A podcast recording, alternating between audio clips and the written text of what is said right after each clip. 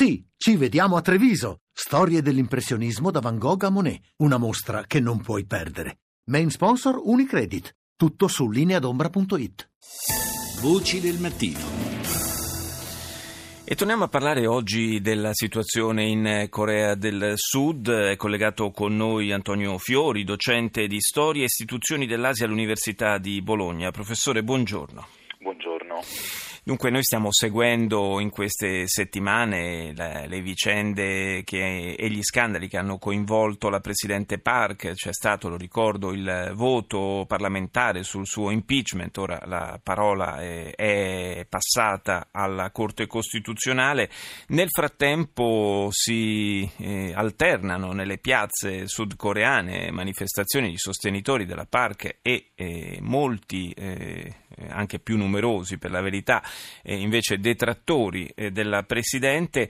E uno degli elementi che colpisce forse di, di, questa, mh, mm, di queste manifestazioni è la grande presenza di giovani. Sembra esserci eh, una, eh, in questa occasione una sorta di, di, presa di coscienza da parte di una nuova generazione in Corea del Sud. È così, professore?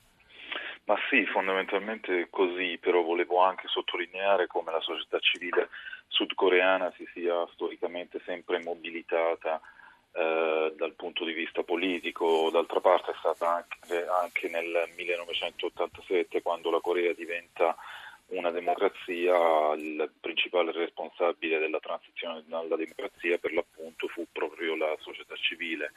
Eh, quello che sta accadendo in questi giorni è particolarmente rilevante anche perché eh, se la Corte Costituzionale, che ha 180 giorni di tempo per ratificare l'impeachment, dovesse decidere eh, per quel tipo di situazione, la Presidentessa PAC dovrebbe lasciare la Presidenza e questo sarebbe un precedente eh, mai avvenuto nel corso della giovane vita della Corea del Sud. Eh, la società è mm, particolarmente, eh, diciamo così, eh, particolarmente eh, contrasta in particolar modo quello che eh, la PAC ha messo in piedi, anche perché lo scandalo è stato molto profondo e ha teso, come diceva lei, a spaccare in due il quadro politico e anche quello sociale. Beh, poi ha coinvolto anche grandi, grandissime aziende, grandissime industrie certo. eh, sudcoreane, alcuni di questi marchi sono marchi che sono,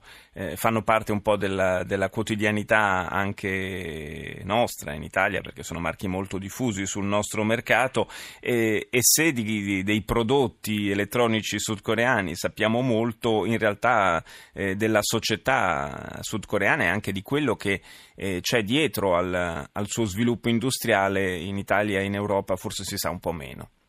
Sì, è vero. Eh, I grossi marchi industriali a cui lei faceva riferimento, che sono la Hyundai, la, la Samsung, eh, eccetera, eccetera, sono eh, sempre stati molto importanti per lo sviluppo economico della Corea del Sud e, e lo sono, sono, tristemente famosi in Corea del Sud anche perché eh, nel 1997 furono sicuramente corresponsabili del, della crisi economica che coinvolse quel paese sostanzialmente perché l'intreccio politico e eh, economico in Corea del Sud è sempre stato molto forte, questo naturalmente anche nei, ha teso anche a disgregare il, lo stesso ambito economico, lo stesso tessuto economico eh, portando a piccola Corea del Sud in alcuni casi come il 1997 per l'appunto. Ma è vero che c'è una eh, corrente di pensiero abbastanza forte in Corea del Sud eh, che, che, rappresenta una sorta di ribellione